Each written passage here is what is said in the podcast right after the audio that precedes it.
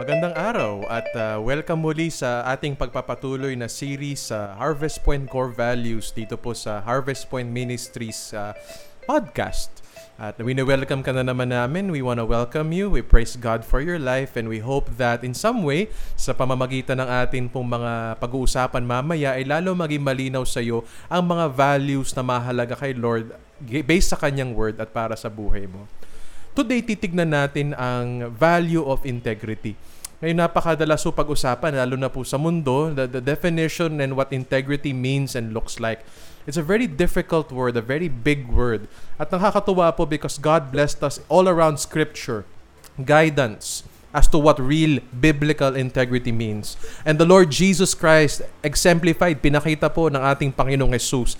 Ano ba yung buhay na may integridad? Ano ba yung buhay na marangal? Ano ba yung buhay na namumuhay ng sa katotohanan? Ano ba yung buhay na meron pong magandang halimbawa at mabuting halimbawa sa iba? And we hope na ma-realize mo after our message what real biblical integrity means because that is a blessing. That is what God intends for you. And that is your call as someone who knows the Lord and follows Jesus. So pakinggan po natin. God bless you. Tayo po eh, papatuloy po sa atin hong serye po sa core values po natin. At uh, tayo po ay nasa kalagitnaan na po ng atin pong six Sunday series at tayo po ay nasa second half na po. Sinimulan natin sa una nating core value. Kung babalikan lang po natin, ano po ulit ang ating una pong core value po sa iglesia po na ito? Ang mga taga-harvest point po ay may takot sa Diyos. Ano po yung pangalawa? At tayo po ay totoo sa Diyos at sa bawat tao. Ano yung pangatlo? Tayo po ay meron pong purpose, hindi ho tayo niligtas ng Diyos para lamang ho sa sarili natin hong pag-asenso at kapakanan. Eh, tayo po ay nilikha po tinubos ng Diyos para sa iba at hindi aksidente na ang daming binubuksang pagkakataon ng Diyos para ho gampanan natin ngayon ang mission natin sa iba. Kakwento lang po sa akin yung isa nating elder kahapon ho before the meeting. Sabi niya, pag ang puso mo eh binigay mo sa Diyos at para sa ibang tao, hindi mo na kailangan maghanap ng taong babahagian, hindi mo na kailangan maghanap ng taong ibe-bless. Si Lord na po magdadala sa iyo ng taong ibe-bless at babahagian. Naniniwala po ako sa prinsipyo yan. Kung may malasakit ka sa ibang tao, hindi ka mauubusan ng pagkakataon. Eh mga kapatid ho, buong mundo ho ginigiba ho ng Diyos. Wala pa ho ba tayong pagkakataon magbahagi ho ng mabuting balita? Ako, hindi ko po alam sa inyo, pero ako po eh, ang dami kong nakikitang bukas sa pintuan para mag-bless ng ibang tao. At tayo po ngayon eh, dadako sa atin pong ikaapat ho na core value. Ikaapat ho na mahalagang bagay na isinasabuhay at nakikita sa bawat taga-harvest point. At ano po yung letter I po natin ngayong araw na ito? Ayan. Integridad. Integrity. At ating po mensahe po ngayon is this. Kung gusto mo maging taong may integridad, makikita mo lang yan sa isang buhay na nagpapasakop at sumusunod kay Kristo. If you want to be a person of integrity, you will find true integrity and live in integrity if you have Jesus Christ in your life. Tayo po lahat ay tumayo po at basahin po natin ang ating text for the day from Romans chapter 14, mga kapatid. At doon na lang tayo sa 10 to 14. At tignan po natin po ang atin pong teksto today. Pakibasa po, go.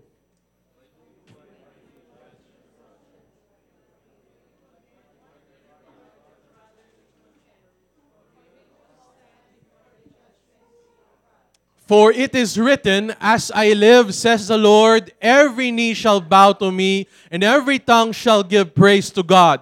So then, each one of us will give an account of himself to God. Therefore, not judge one another anymore, but rather determine this, not to put an obstacle or a stumbling block in a brother's way. I know I am convinced in the Lord Jesus that nothing is unclean in itself, but to him who thinks anything to be unclean, to him it is unclean. Mapupo tayo ang salita ng Diyos. Meron pong uh, usap-usapan at away-away ho sa iglesia po ng Roma. At pinag-aawayan po nila, nabanggit ko na to before, ang issue ho ng anong dapat kinakain ng isang Kristiyano. Dahil po may mga Hudyo na naging Kristiyano na ayaw pa rin kumain ng dinuguan. Dahil may dugo. At yung mga hintil na hindi naman naniniwala sa pagkain o hindi pagkain ng dugo, eh parang coronavirus lang. Dinidiscriminate ho yung mga Hudyong Kristiyano. Sabi, ang bababaw nyo naman, lahat yan pwedeng kainin. So niresolba ho ni Pablo ang issue sa Roma at sinabi sa kanila yung mga hinighlight ko sa 12 and 13. Sabi niya, lahat naman nagiging mabuti o nagiging masama, batay lamang sa puso ng tao. Ang mahalaga, sinasabi ho niya, dahil, ano po yung verse 12? Dahil nabubuhay tayo sa harap ng Diyos. Ito lang ang mahalaga sa pakikitungo natin sa isa't isa. Kahit anong issue pa yan, malaki man o maliit, pagkain man o mas malalaking issue sa paniniwala. Pakibasa po ulit ang verse 13.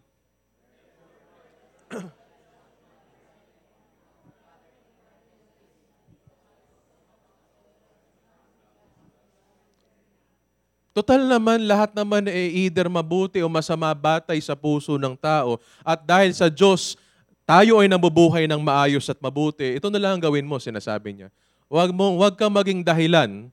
Ang pamumuhay mo, ang pananalita mo, ang halimbawa mo, huwag mong gagawing dahilan ng buhay mo para maano daw yung iba.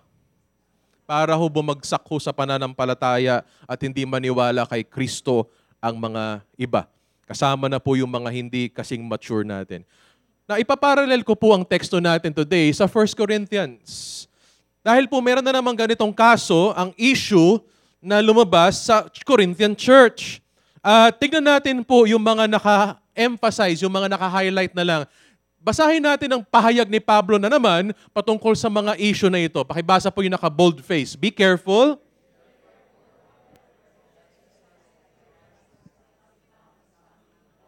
Oh, dito tayo sa but. Therefore,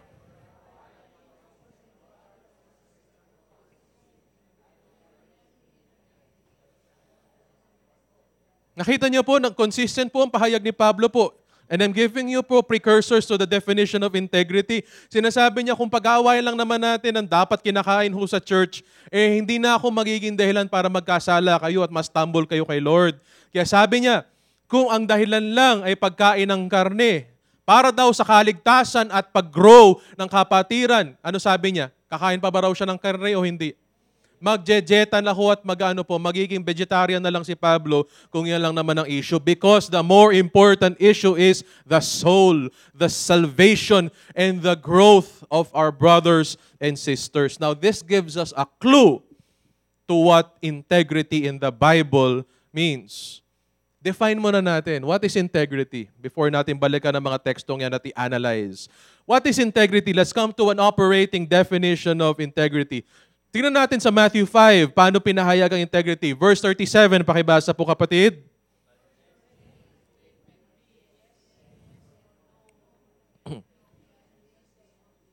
Napakasimple po ng integridad po, no? Pagiging at pagsasabi ng ano? Totoo. Pag sinabi mong oo, panindigan mo sa iyong, iyong mga gawa at pamumuhay. Kapag humindi ka dyan, dapat manindigan ka na? Hindi. May sinabi ho ba diyang maybe? Meron ba sinabi ho diyang 50-50? Meron ba diyang sinabi po na depende sa sirkumstansya? Hindi po. The general principle is hanggat maaari, hanggat humanly possible, integrity is being truthful.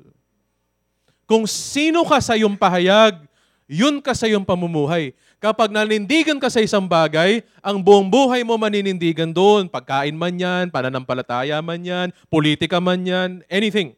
Kapag hindi ka nanindigan sa isang bagay, tiyakin mo ang magagawin mo pagkatapos niyan ay consistent sa iyong sinasabi. It's about being truthful.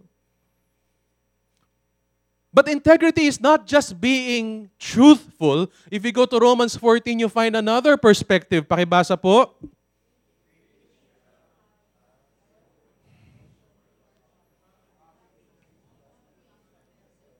It's also a lifestyle.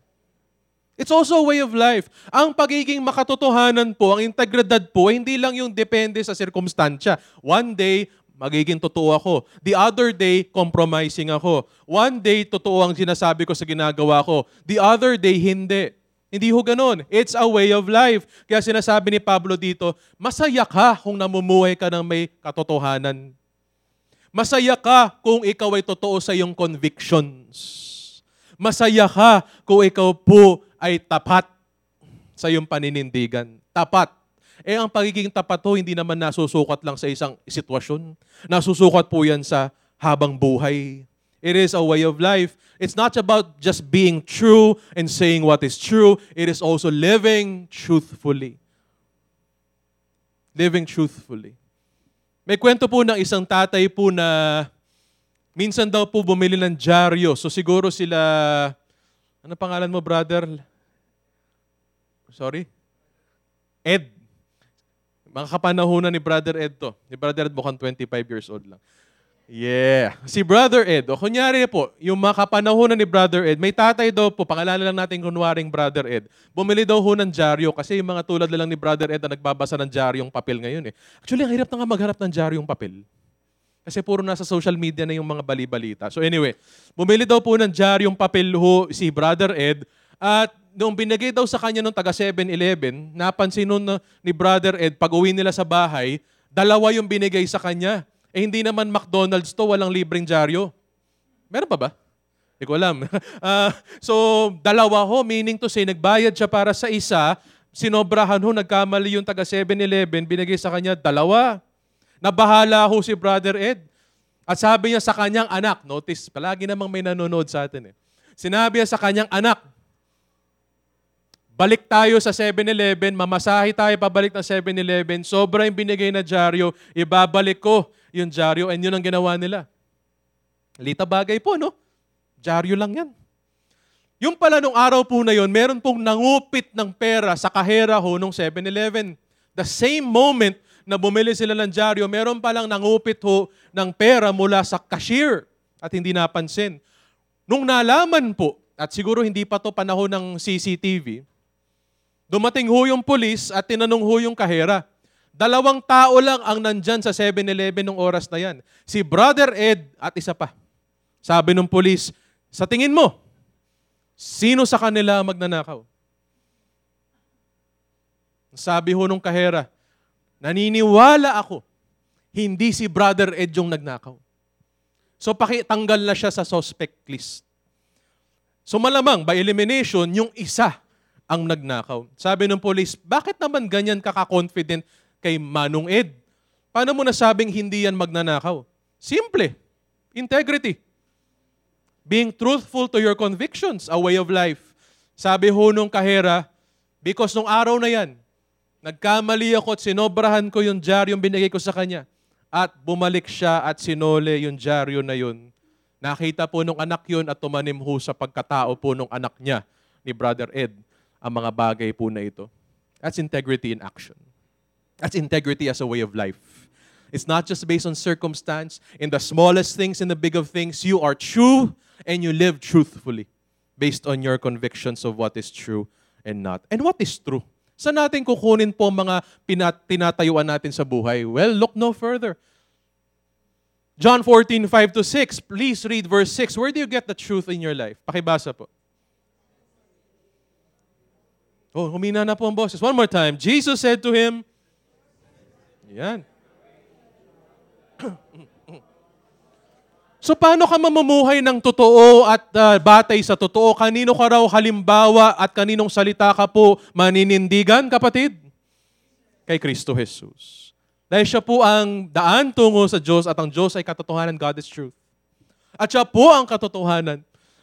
So kung mamumuhay ka bilang Kristiyano at itong pinupuntirya ni Pablo, tingnan mo si Jesus.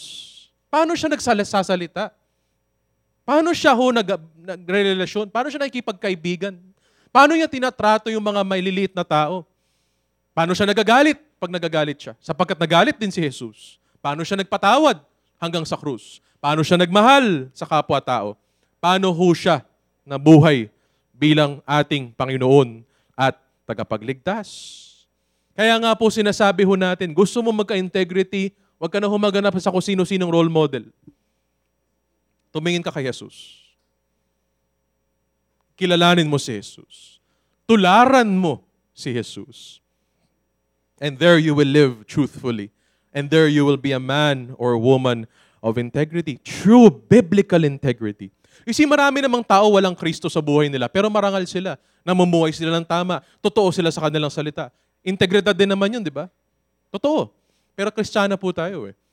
Mas mataas po ang bersyon natin ng integridad. Hindi tayo nagkokompromiso at ang ating mga tinatayuan ay mga bagay ng Diyos, hindi bagay ng tao. Kaya kung kukuha ka ng standard at basis sa pagiging totoo at pamumuhay ng totoo, kanino ka kukuha ng, ng basis? Kay Jesus. Kaya si Pablo, nung nagkadebate sa pagkain, paano niya sinolve? Hindi sa sarili lang niyang discernment. Batay ho sa halimbawa, nino, ni Kristo. Kasi kung si Kristo ginawang issue ang pagkain, hindi siya pupunta ho sa mga makasalanang tao. Tama po ba? Hindi siya pupunta sa mga hintil, sa mga Samaritano. Tama po ba? Kung big deal kay Kristo yung kinakain natin. Pero dahil po ang nagpapasama lang ho ng pagkain ay ang isip ho at puso ng tao, ano sabi ni Kristo? Sa mga tax collector, sa mga hintil at Samaritano, sa mga hindi katanggap-tanggap sa lipunan, ano sabi ni Kristo? Kain tayo. Hindi ba controversial yun? Para mong sinabing, tara, punta tayo ng isang uh, restaurant dyan sa Wuhan at kung magpakain tayo ng tao dyan, doesn't it sound controversial? But that is the Lord Jesus Christ. That is His way of life, and that is how we should live. First principle for today about integrity, brothers and sisters, the secret to being a man or woman of biblical integrity, not just worldly integrity, biblical integrity is this a life that is what? Pakibasang first principle. You are to be subject, meaning you are to submit, you are to follow, you are to be faithful to Jesus Christ. Now let's go to Romans 14. Anong background po ng diskurso ho ng Romans chapter 14? Saan ho nagsimula si Pablo? Verse 7, tingnan natin ang kanyang pahayag, pakibasa po. For not one lives for himself, and not one dies for himself. For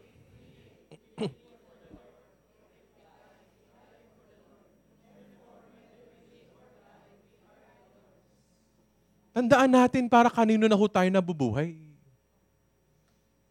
At kanino po ang buhay? Sabi niya, Verse 7, hindi na ho tayo nabubuhay ayon sa ating sariling laya, kagustuhan, convictions at paninindigan.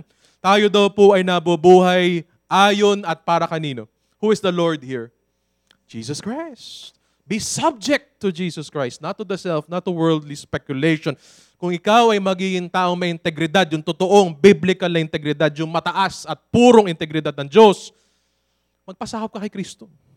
Sa lahat ng aspeto ng iyong buhay. Now, ipaparallel ko yun sa 1 Corinthians. Alala natin yung the same discussion in 1 Corinthians. So we go to chapter 10. Basahin niyo po ang pahayag ni Pablo in verse 31. Whether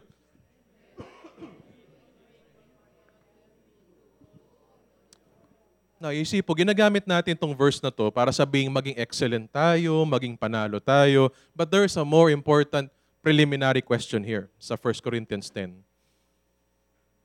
Kasi usually ginagamit natin to, o yan ha, lahat daw ng ginagawa natin para kay Lord, para sa Diyos. Kaya dapat maging excellent tayo, panalo tayo. Very well, that is true.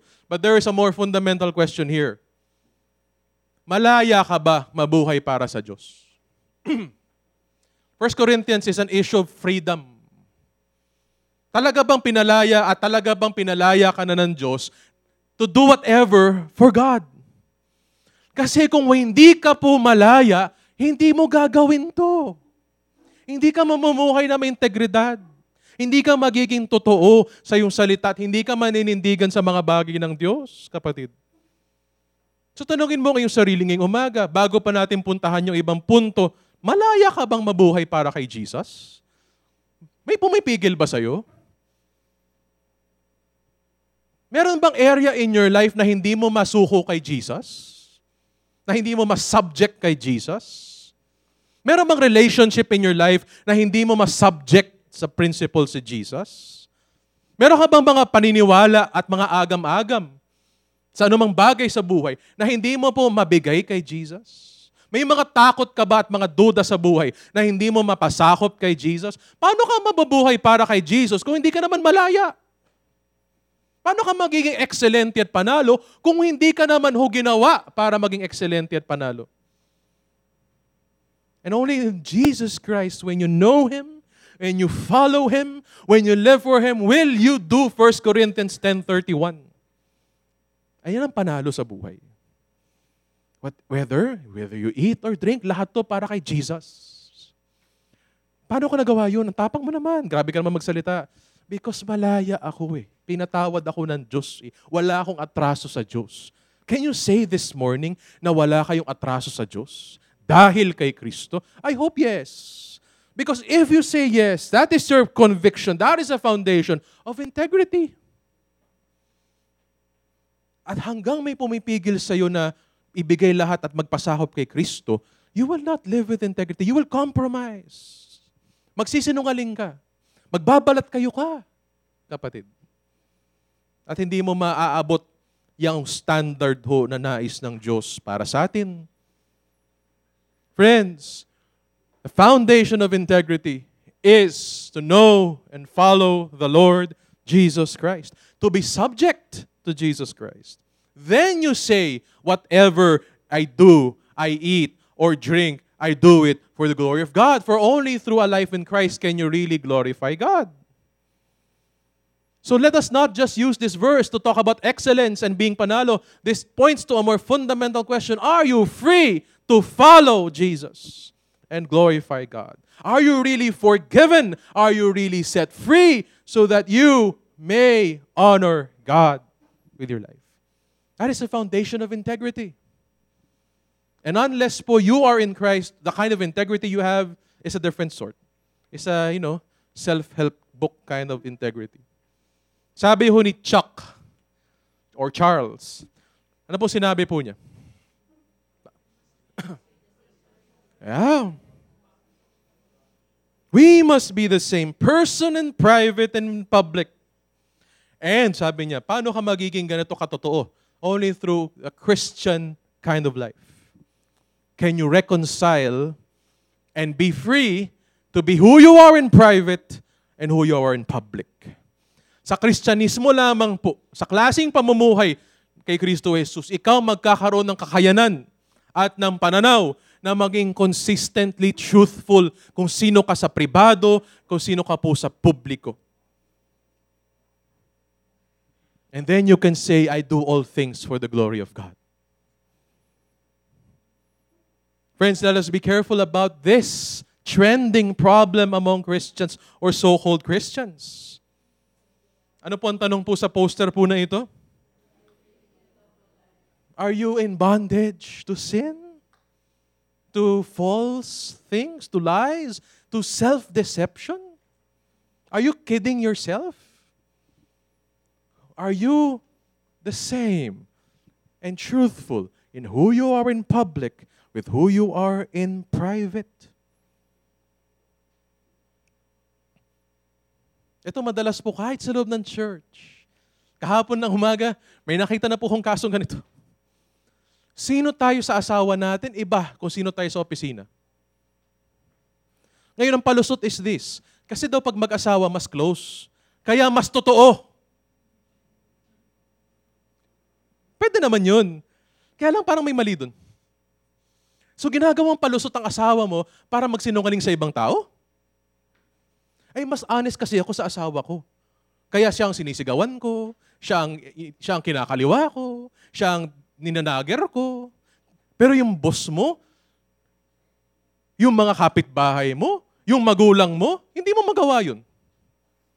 Pero ang palusot natin, eh kasi mas kilala kita. Ha?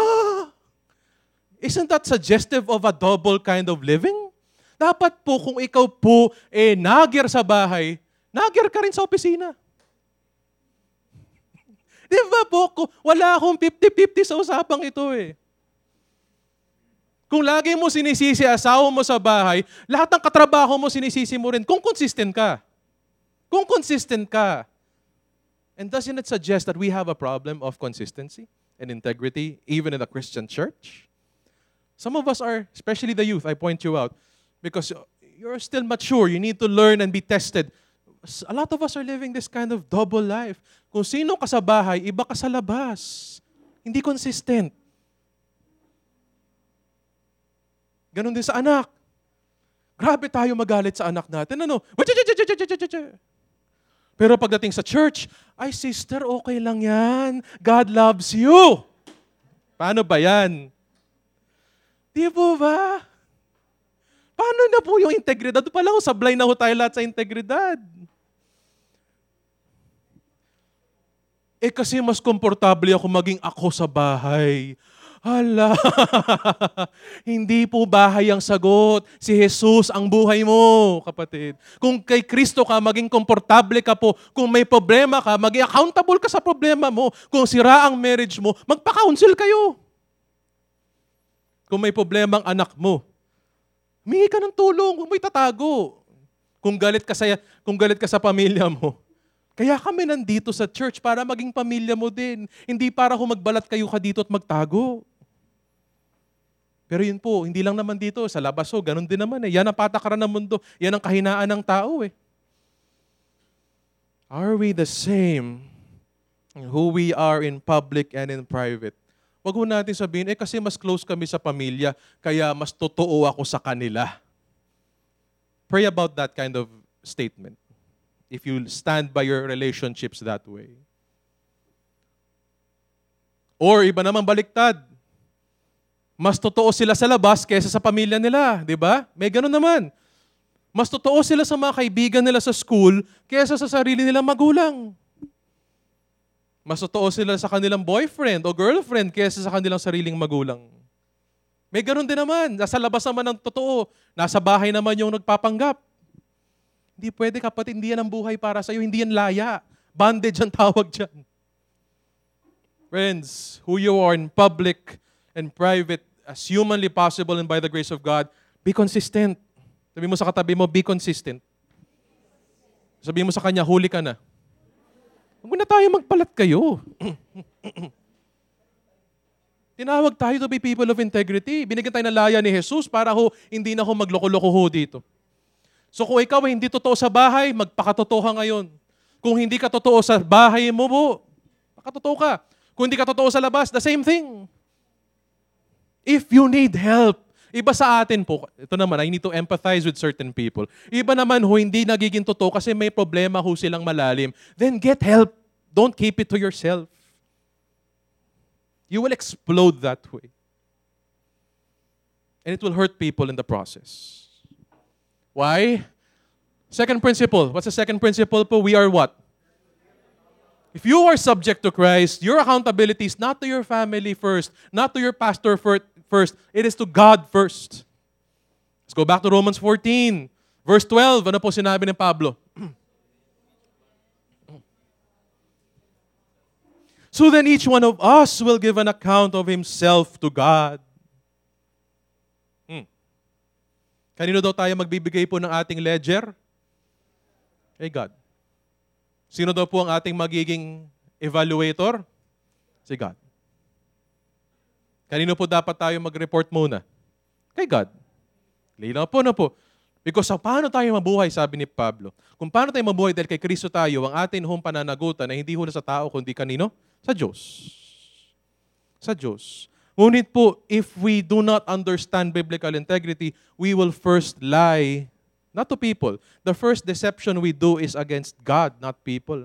Sabi ni Kierkegaard, ito, hindi po na sinabi ng philosopher ho nito. Pakibasa po ang kanya sinabi.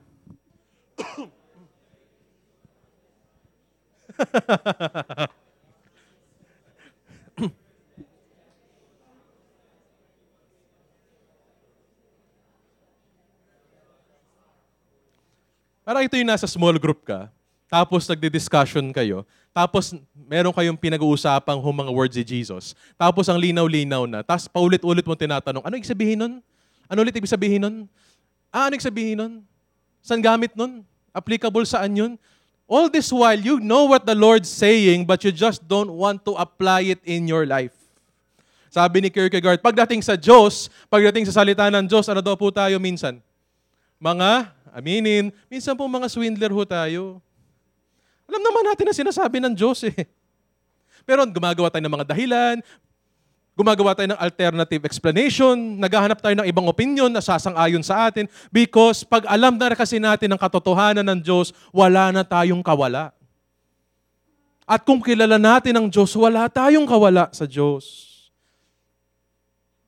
Alam niyo kapatid, ang integrity po, dahil may relasyon tayo sa Diyos, hindi dapat natin kinakatakutan. Dapat natin wina-welcome. Sapagkat ho, may Diyos ka.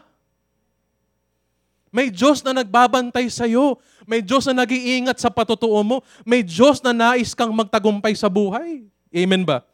Huwag natin ho, magawing masama ang konsepto integrity. Ay, kawawa naman ako, hindi naman ako consistent eh. Hindi nga eh. Dahil may Diyos ka, angat mo yung pamumuhay mo. Huwag mo pong, itong mga laman ho ng salita ng Diyos, huwag mo itatanggi. Huwag mo pong gagawa ng alternative explanation. Huwag ka na maghahanap ng opinion na sasang-ayon sa iyo. Kung yan ang sinabi ng Panginoong Yesus, kung yan ang sinabi ng salita ng Diyos, apply in your life. Sabi ni Kierkegaard, ang problema sa atin eh, pag masakit na, pag ayaw na natin gawin, ayaw natin pakinggan ang Diyos. May kwento po sa Africa po, nung naging kristyano po yung isang tribo sa Africa, nagkaroon sila ng practice. So naging nanampalataya kay Jesus, yung mga taga-Africa po nagkaroon ho sila ng practice. And the practice was this.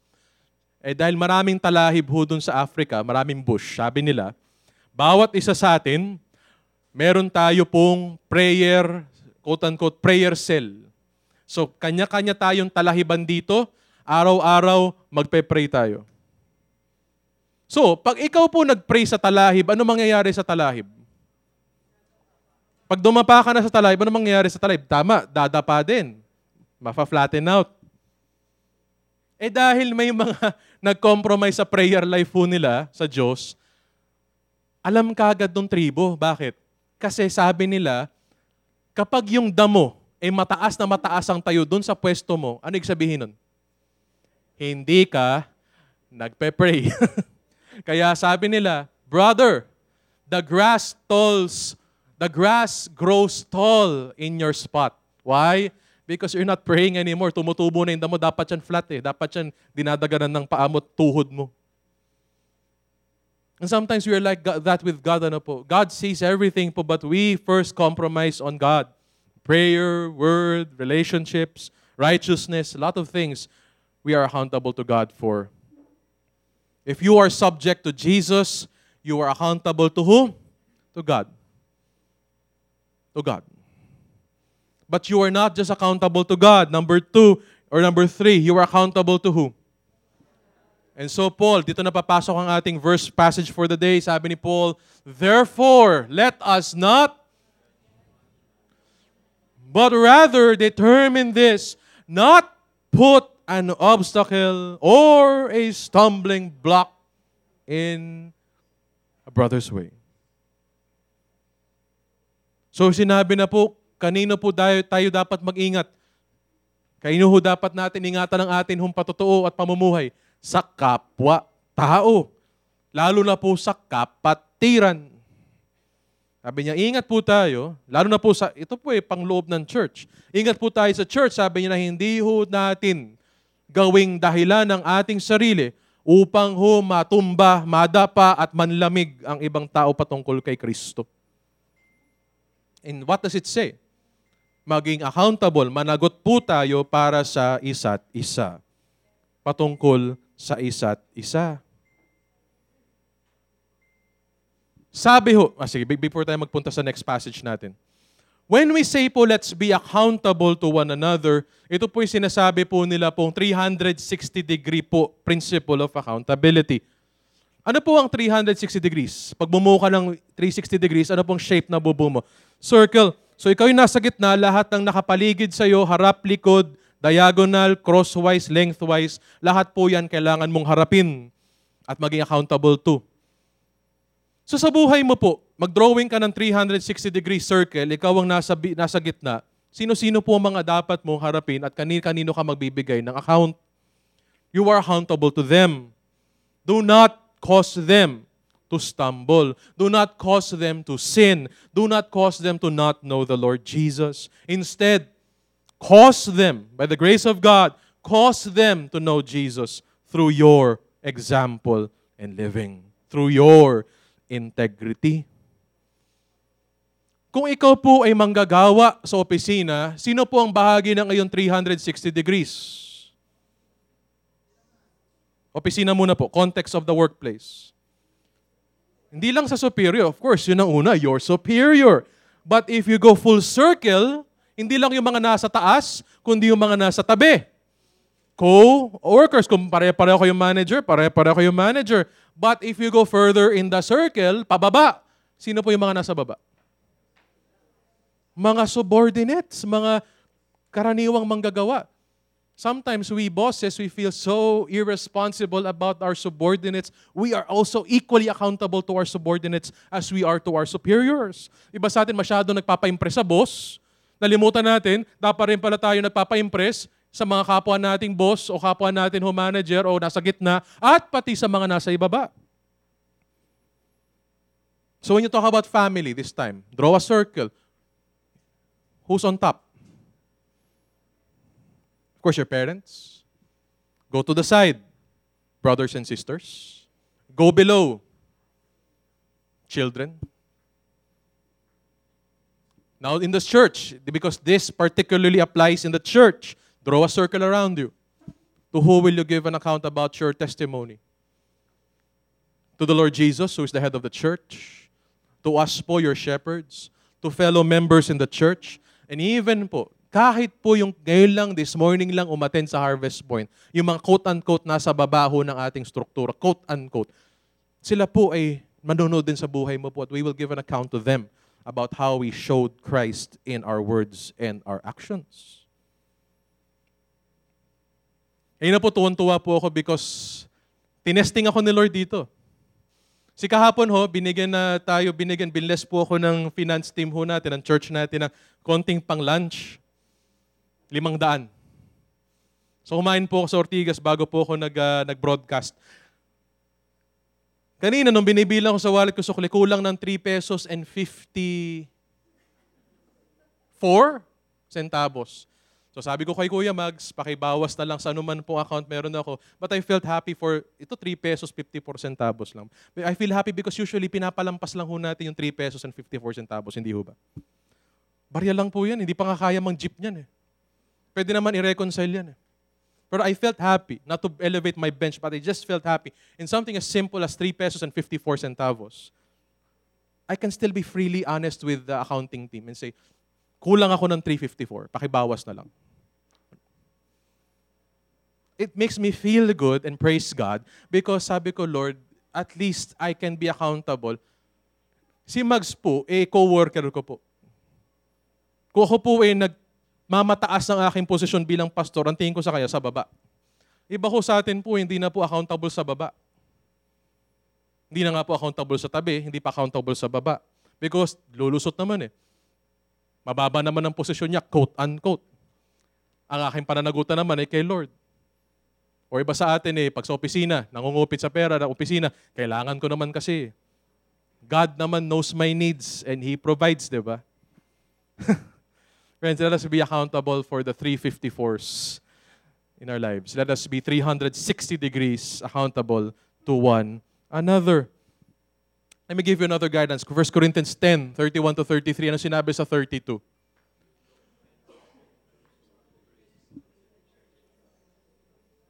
Um, the same thing. When you see the word offense, give no offense. Huwag niyong i-offend. Huwag niyong, ano ba Tagalog yan? Huwag niyong mamasam, huwag niyong mamaliin, mamas, mamaliin. Mamaliin. Huwag niyong sasaktan if you want to go more brutal. Give no offense to the Jews or to the Greeks or to the church. Huwag niyong mamaliin ang mga Hudyo o mga Griego at ang mga taga-iglesia. Now, when you say po offense in its origin word of aproskopos, ibig sabihin po niyan po, meron po palang maganda pong picture dito. Huwag ninyo po silang ikokos madapa. Offense means to stumble. Huwag nyo silang padadapain dahil sa inyong pananalita at inyong patotoo. Meron pa hong isang sinasabi ho dyan po that we will get to later. But ang point po is, let us not cause one another to sin, to fall, and to lose heart when it comes to the Lord. Ano po sabi ni Albert Einstein, food for thought from this genius? Whoever is careless with the truth in small matters cannot be trusted with important matters. There's a principle of our Lord that says the same thing. Can be trusted with little, you will be entrusted with much. If you cannot, be faithful to little things about your life to others. God will not trust you with bigger things in your life. And kaya po, which gives me a segue po, it's important po that we have a group of people, pamilya man po, kapatiran, especially kapatiran, na may parehong pananaw kay Lord at lakad kay Lord, na, na ano po, kung kanino po tayo accountable. At isa na naman itong magandang pagkakataon para yayain muna po tayong lahat to belong to a church family in Harvest we call a small group because po hindi lang ito programa ng church o ministry ng church. God designed you and redeemed you to be accountable to Him and to other people as well. You might not like them. You might think you're better than them or more mature than them. That doesn't matter. It's 360 degrees. You are to give a truthful account to one another. And you don't broad, you don't have to broadcast here. Eh, pa, paano daw kung maging accountable tayo sa isa't isa? So lahat tayo dito may confession. O this week, si Sister Mila naman magko-confess. Ilan ang pinakain sa birthday? lahat tayo magbibigay ng confession. But hindi naman ho kailangan ganyan eh. Grupo ng tao po na kasama mo na may malalim ng pagkilala sa iyo at may parehong lakad. Doon ka maging accountable. Hindi ka naman pwede maging accountable sa, hindi mo pwede kausapin lahat ng tao sa mundo at magkumpisal sa lahat ng tao sa mundo. Hindi ka naman pwede magkumpisal sa akin araw-araw. So, may community, may pamilya po kung saan ikaw po ay dinigay dyan ng Diyos para ho maging accountable sa Diyos at sa iba. At dito po ang tawag ho dyan ay small group. Sabi ni Charles Stanley about the, the importance of accountability partners, ano sabi niya? Yan, mahalagang wisdom ito.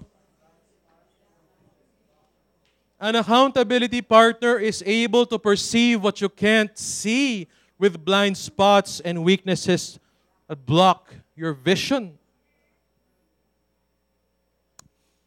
So sa pamilya po, mga husbands, who is your accountability partner? Wife, ayan po. Are you comfortable po and are you truthful in your dealings and encounters with your wife? Yes or no, husbands? Yes. Isa lang. Yes. One more time, my dear bros. In your family relations, husband, who is your accountability partner? Paano kung nasa ibang bansa? Ano daw? Wife pa rin. Hindi ho kabit. Wife pa rin. Wife, who is your accountability partner in sickness and in health, till death do you part. Ay, mas mabilis sumagot, ano? Mas bukal sa puso. Wala kami. Kasi nga naman, si wife, lahat na lang sinasabi kay husband, kaya komportable komportable sabihin, yes, praise God. Children, who is your accountability partner, not your enemy in the house? Your parents. Ay, mommy, daddy. O parents, hindi po yung ka-basketball. Parents, hindi po yung mga YA, hindi yung mga, sana hindi, hindi yung mga katropa pag Friday night. Magulang. Parents, believe it or not, who's your accountability partner at home? Ay, hirap sagutin. Magulang talaga. Sino po ang partner ho ng magulang ko sa pamilya? Una, pamilya, anak muna po. Anak muna po. Asawa muna po. Pero minsan no, sa iba sa atin, sino number one accountability partner? In-law. Alam lahat ng in-law, hindi alam nung asawa nangyayari. Be first accountable to your spouse with what you feel, what you're dealing with, your struggles, your victories, your blessings. Parents, be accountable to your children, not to another child, but to your own children about your walk in the Lord. Small groups, be accountable to one another. Leader ka man o member ka, 360 degrees. Let's be accountable to one another. Can you say that out with me? Be accountable. Be accountable for these areas. Let me give you some suggestions. Are you small group leaders? You may want to take a picture. You may want to practice this every time you meet bago kayo mag-dive into the Word. You may want to check on each other and be honest about the following areas. Number one, ano ang una nating accountability? Pasok muna tayo sa inner life. Thoughts. Ano mga laman ng isip? Puro ba yan? Mabuti bang laman ng isip lately, mga guys? Ano laman ng isip? Mga husbands, ilang babae ang laman ng isip? Dalawa. Bakit? Ay, may daughter ka pala. Praise God. Compassion. May awa ka ba sa mga tao? Ngayon may coronavirus. Ano naiisip mo? Naisip mo ba, kawawa naman sila o inisip mo, buti nga sa kanila? May mga ganun mag-isip. Judgment daw ni God sa mga Chinese dahil sa West Philippine Sea. Huwag natin pabuti sa ganun. Let us check on each other's hearts. How is your love for God? Is it whole? Is it devoted? Is it growing by the day? Even through the doubts and pains. How are your passions? Ano po ang mga nagpapa-excite sa'yo? Na-excite ka pa pumunta ng church? O mas excited ka ho mag-shopping ng Sunday? Dahil may sale. Valentine's sale.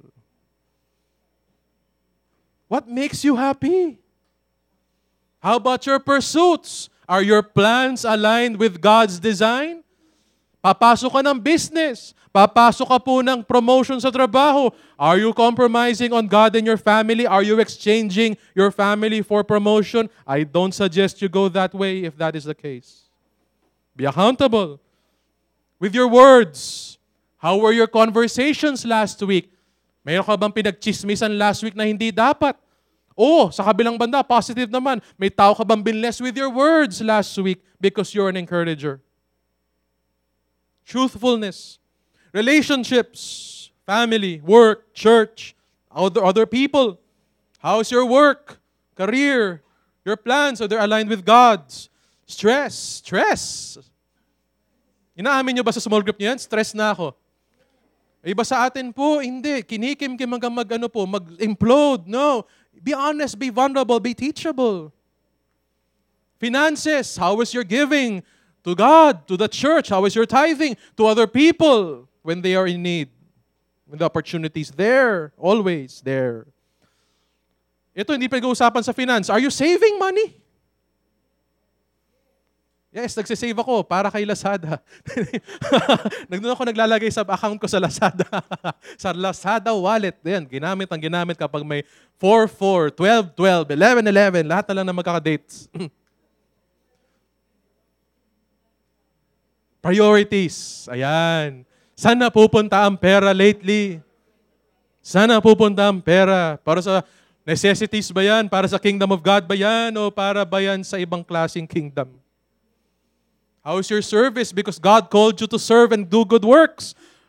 How you have, do you have a ministry? Are you burdened for a ministry? You want to sing, you want to worship, you want to be part of the ushering team, or outside the church, you want to do a Bible study in your workplace? What are you doing about that burden from the Lord? At kapag may mali na nakikita through our accountability, ano gagawin natin? Kakainin. Isang araw po, na, nandiyan ba ang aking mabuting misis? Yan. Nagluto po kami ng fried chicken. Nakalagay sa instructions ng isang world-known chef na mainit ang ulo palagi. Uh, sabi ho niya, pag nagpiprito ka daw ng deep fry ka ng fried chicken, niluto ko pa nun buttermilk fried chicken. Ah, yun talaga pag in love. Anyway, uh, so luto tayo ng fried chicken. Sabi niya, pag may arena na, na natanggal sa manok, yung mga lumps, at lumulutang-lutang, sabi niya, tanggalin mo. Kasi, pag nasunog daw yung mga kum- kumalas na mga arena, ano mangyari? Pag natusta yung arena, papait at masisira yung buong thing, yung, yung buong effect ng buttermilk something something. Which reminds me about our walk. Pag may mga sobrang hindi maganda at mga tostado sa buhay natin, hindi yan parte ho ng hinuhubog ni Lord. Ano gagawin natin pag natuklasan? Alisin Kasi ho, kapaitan lang ang dala sa buhay niyan. So awa ni Lord, naging okay naman yung manok, pero sana sa buhay natin, maging okay din yung work ni Lord. Alisin na natin yung mga things that bind us, yung mga nagpapapait ng buhay natin. Ayan, tip yun sa mga kakain ng lunch mamaya. Ayan. Sa mga nagde-deep fry. Next principle. What kind of life is a life of integrity? Pakibasa po. So number one, you are unto Christ. Number two, you're accountable to God and other people. Number three, a person who desires unity and to achieve that, they are people of encouragement. Mm. Romans 14, I'm not drawing from another text. Let's go back to Romans 14. For he who in this way serves Christ is acceptable to God and approved by men. How should we serve? How should we live? Pakibasang verse 19. So then,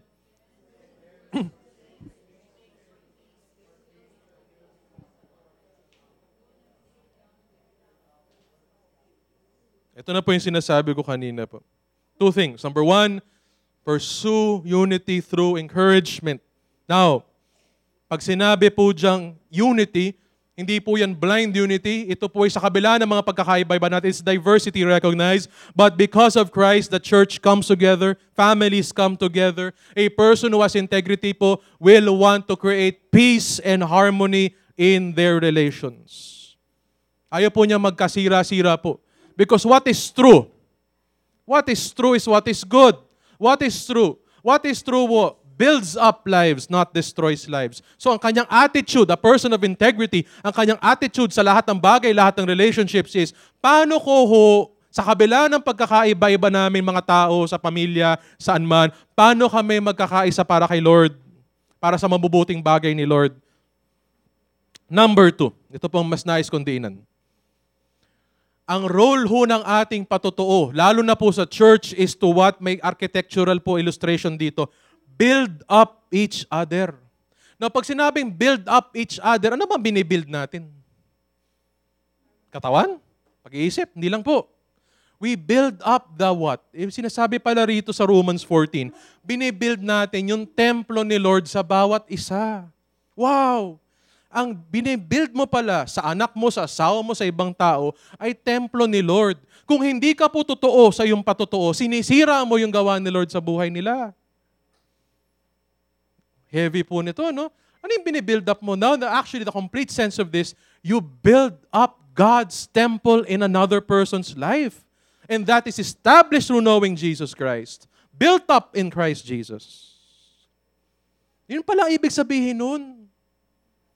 Akala ko build up lang, yung simpleng mang-encourage ka lang, paayusin mo yung buhay niya, i-bless mo siya. Sure, that's part of it. But the goal is of building up each other in the New Testament is what? So that Christ will dwell in their lives.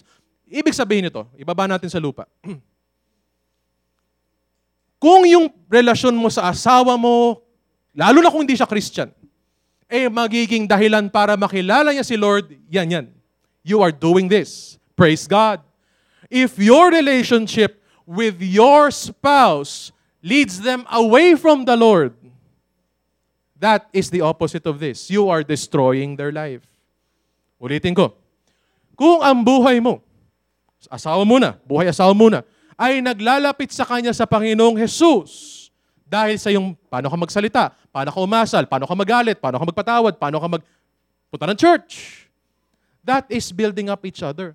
Pero kung ayong ginagawa, ay lalo mo siya nilalayo kay Lord, hindi pala yun. So case in point, dinadala mo yung asawa mo sa church, hinihila mo siya papunta sa church. Akala mo, pag nakaupo siya dyan, saved na siya. Okay ang buhay niya, built up siya kay Christ. Pero pag uwi niyo sa bahay, sagutan kayo ng sagutan. Tingin mo po, is that building up or is that tearing down? That is tearing down. Kahit po ilang beses siya umatend ho dito at hatakin mo siya dito sa harvest point, kung pag-uwi nyo sa bahay, magsusumbatan kayo palagi, wala pong pundasyon at walang pagtatayo. Iba ho ganun ginagawa. Para ma-save ang asawa nila, hinahatak sa church. Yung anak, hinahatak sa Sunday school. Yung iba, hinahatak sa opisina ni pastor para ipaupo ni hot seat. Hindi yan na magliligtas sa asawa mo. Si Lord. Eh kung hindi niya makita si Lord sa iyo pag uwi niyo mamaya, eh paliwala ho ang pagpunta niyo ho dito. Kasundan po. Because ang ginagawa mo po sa ibang tao, ginagawa mo silang katanggap-tanggap po na tirhan ni Lord. Kung yung ginagawa natin taliwas at lalo nakakasira sa buhay po nila, lalo silang lalayo kay Lord, hindi yan ang ibig sabihin ng encouragement. Iba naman sa atin, nag encourage Praise God. Kaso mali naman ang sinasabi. Hindi biblical, hindi consistent kay Jesus. So, nag, nag-feel good yung kausap mo. Ay, thank you, brother, sister. Pero na ano po nangyari? Nagkasala naman siya. Halimbawa, sinabi, lumapit sa inyong lalaki, sinabi, nag struggle ako sa ibang babae. Tapos ang sinabi mo sa kanya, para gumanda pakiramdam niya, okay lang yan, nadudulas lahat tayo. Ang saya-saya niya, di ba? Ay, salamat, nabunutan ako ng tinik. Pero sinira mo naman ang buhay niya at pamilya niya with your counsel. So that is also the same thing. Minsan ho, encouragement ho, mapait, parang hong masakit pakinggan. Brother, nadudulas sa ibang babae. Huwag kang madulas. I-confess mo yan kay Lord. At maging accountable ka sa akin kung nais mo. Pagtulungan natin yung struggle na yan sa babae. Huwag kang papayag na madulas kasi masisira pamilya mo. Masakit yun kasi meron siyang, meron siyang mga damdamin, meron siyang mga nais. Pero binibuild up mo siya. Are you following? That is a kind of encouragement we need, something that builds up the temple of God in one another. And it's not about just doing ministry or bringing people to church or making them feel good. 1 Corinthians again, 10, 31 to 33. Just as I also, qualification, not seeking my own profit, but the profit of the many. O, oh, ano goal? Ano goal ni Pablo? Ano goal ni Pablo? Magpapogi? Hindi po. Ano goal ni Pablo? Para magpa-feel good? Hindi ho. Ano goal ni Pablo? To save. That people might be living temples of the Lord God.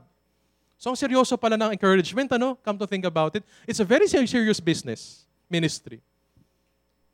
Don't just make people feel good. Build them up in the Lord. And if you are the reason they're not coming to the Lord, even if you're in church and in ministry, you're not helping. Sabi ho ng isa kong uh, writer by the name of Mark Twain, ito po malungkot pero kailangan natin po pag-isipang mabuti.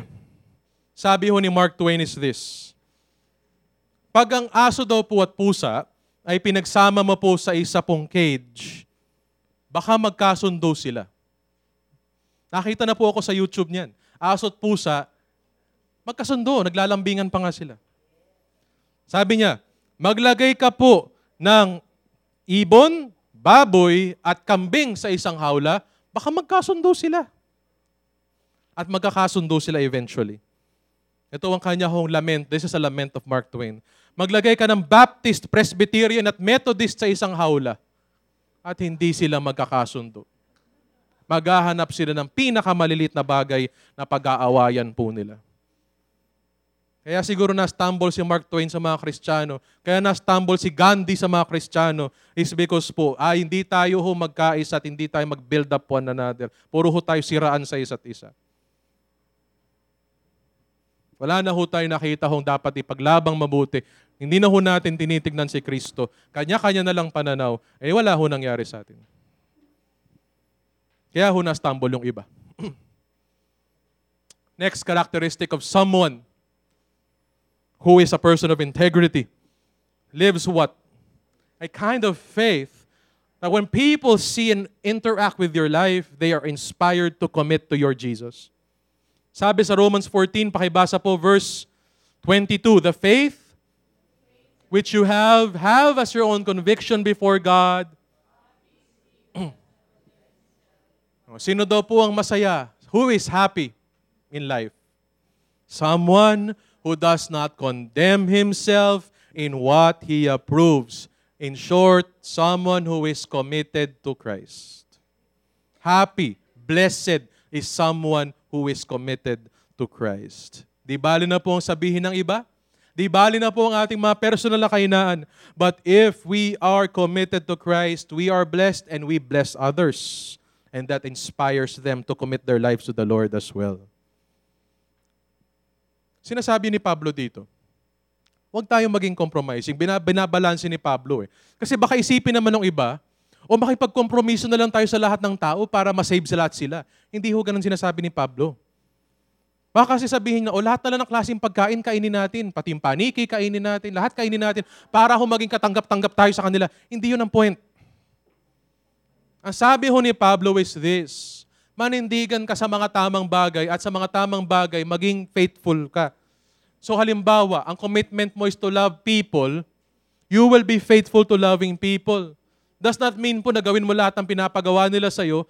Love them in such a way that they will know the Lord and will be inspired to follow Jesus. And that makes you happy if you're committed to the Lord. Sino po rito ang committed kay Lord sa awa ni Lord? Are you feel happy that you're standing for Jesus? Let me make you happy that no matter what's happening in life outside there, you have hope. That you are living right, that you are a person of integrity. That cannot be taken away from you. Hindi sinasabi ni Pablo mag-compromise sa lahat ng tao. Sinasabi ho niya, manindigan ka sa tama at manatili ka dyan. Another way of putting this in layman's terms mabuti ang tao, masaya ang taong wala hong kargo sa kanyang konsensya. Ayan, mas, mas worldly explanation. Masaya ang tao dahil po wala siyang kargo sa kanyang, take note, mabuting konsensya. Iba sa atin, walang kargo sa masasamang konsensya. Dami kong mga babae, dami kong inat, mga taong inagrabyado, okay lang. Hindi lang sinasabi ho natin. Blessed is he na in their good conscience, they have no baggages in front of God, front of other people so they can bless people, so they are happy and content with life. Sabi ni Pandita Ramabai, pakibasa po, a life totally committed to God has nothing to fear, nothing to lose, nothing to regret. That's basically another way of putting this. Written natin, very beautiful explanation. A life totally committed to God has nothing to fear, nothing to lose, nothing to regret. That is a man or woman of integrity. A man or woman who has nothing to fear, nothing to lose, nothing to regret. That is integrity in the life of someone who knows God. Pag sinabi ho ni Ramabay, nothing to fear, sabihin ba niyan, wala tayo ho mga bagay ho na nagpapa-worry sa atin, nagpapa-anxious sa atin, o nagpapasad sa atin. Hindi naman yun ang ibig sabihin nito. Ibig sabihin po niyan, meron po tayo pong mas nananaig, mas overcoming truth. And that is that God is still God no matter what is out there to fear. We will still lose loved ones, abilities, dreams. We will lose resources because of this life in Christ, but we will not lose our souls. We might regret certain things from time to time about our commitment to God, but when we see the whole work of Christ in our lives, we will be filled with joy and regret will pass away. We have nothing to fear. In the ultimate sum of things, we have nothing to fear, nothing to lose, nothing that will cause us to regret. Is that your life? Yan po ba ang buhay ninyo? Sa kabila ng ating pagkatao, By the way, ang nagsabi po nito ay Indian woman missionary. For her to say this is loaded. Isa siyang babaeng missionary at preacher sa anong bansa? India. Hindi po to Pilipinong nagbubuhay sa laya po ng pananampalataya sa Pilipinas. Ito po ay babae na sa kanyang panahon po ay nasa ho, mababang pagtingin ng tao at nasa isang bansa na minorya po ang mga Kristiyano. Sabi niya, sa kabila ng mga bagay na ito, dahil totoo ang Diyos at nasa akin ang Diyos, at committed ako sa Diyos, wala akong, sa totoo lang, wala namang dapat katakutan, wala namang dapat, wala namang talagang mawawala at mananakaw sa atin, wala naman talaga dapat tayong ipagsisi sa buhay. Okay po ba tayo dun? I pray we are. I pray we are.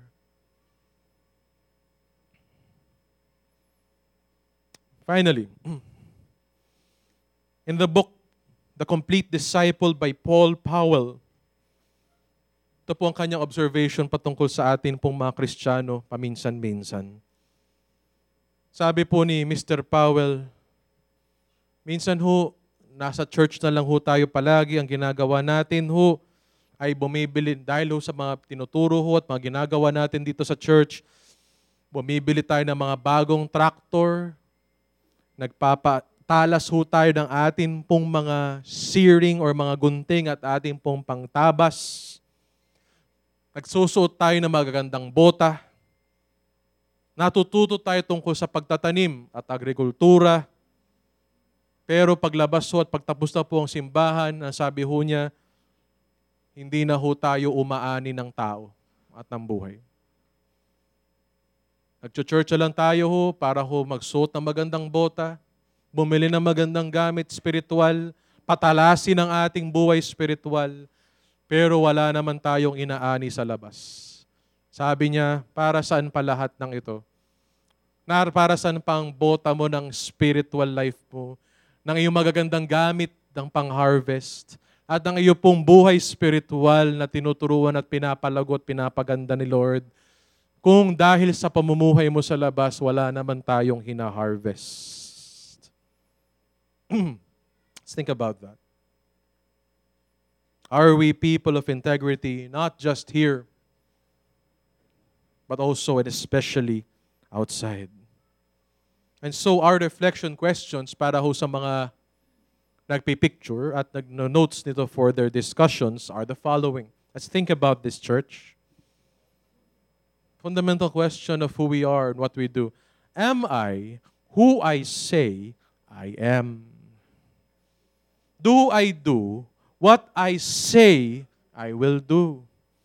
Am I consistent as a person? And palagi mong uugatin, bakit? Paano mo nasabi? If you're really honest, how can you say that? Number two, based sa atin pong scriptural guidelines sa Romans 14, Am I accountable to God and other people?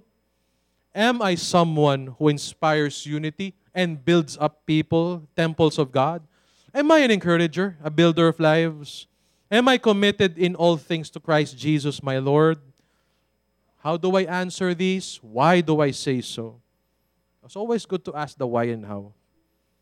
And finally, how does your relationship or your knowing Jesus and the mission of making disciples of Jesus help you become a person of integrity?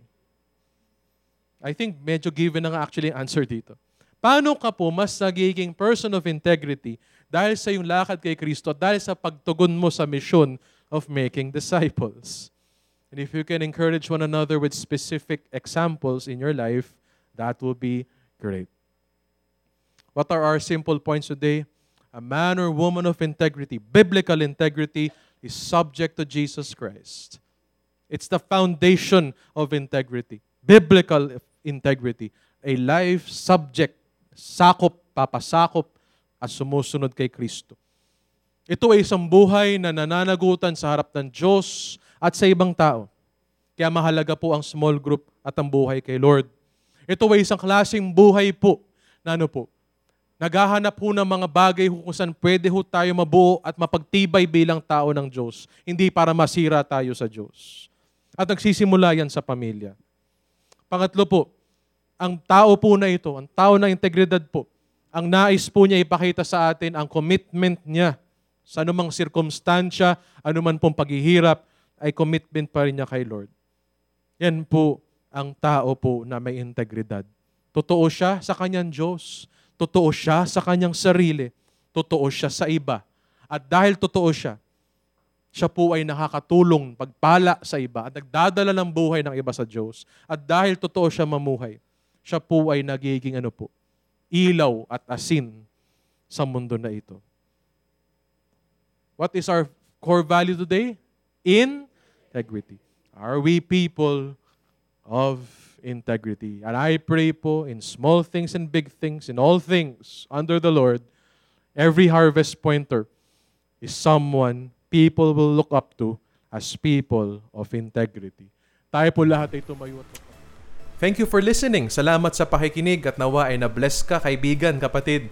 At para lang ulit-ulitin para sa atin pong uh, kaalaman at uh, pag-a-apply na ang integrity po pala na biblical at ayon sa Diyos is based on our knowledge and our relationship and our obedience and life in Christ. Apart from Christ, we do not fully understand and experience, let alone demonstrate a life of integrity. But a life that is in Christ, secure in Christ, faithful to Christ, obedient to Christ, yan po ang magpapakita ng integrity. We also learn that true biblical integrity is about being accountable to God.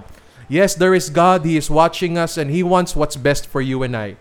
That we are to be accountable to people. Kaya mahalaga po na bawat isa sa atin, we don't go through life alone. Na meron tayong community or family. And in Harvest Point, we call that a small group na ang tao po palang may integrity before God is someone po that is desiring po of harmonious relationships and unity. Ang gusto po ng tao po kapayapaan at pagkakaisa sa kapwa niya tao sa harap ng Diyos. And a person like that will be accountable to other people. At ang tao pala na may integrity is someone who wants to encourage people. Gusto niya ma-build up ang mga tao at makilala rin nila si Lord through their words and example.